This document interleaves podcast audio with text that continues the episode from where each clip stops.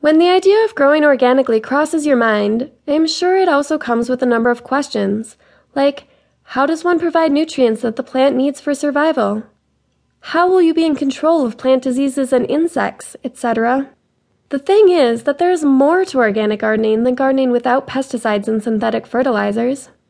It is actually viewed as a philosophy of gardening that supports the whole system or nature. It is about having or cultivating an ecosystem that sustains and nourishes soil microbes, plants, and beneficial insects rather than making plants grow.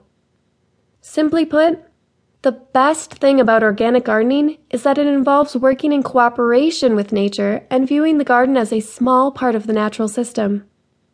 Once you are able to feed the soil, then you should be sure of it feeding the plants because this is where they get water, nutrients, and air.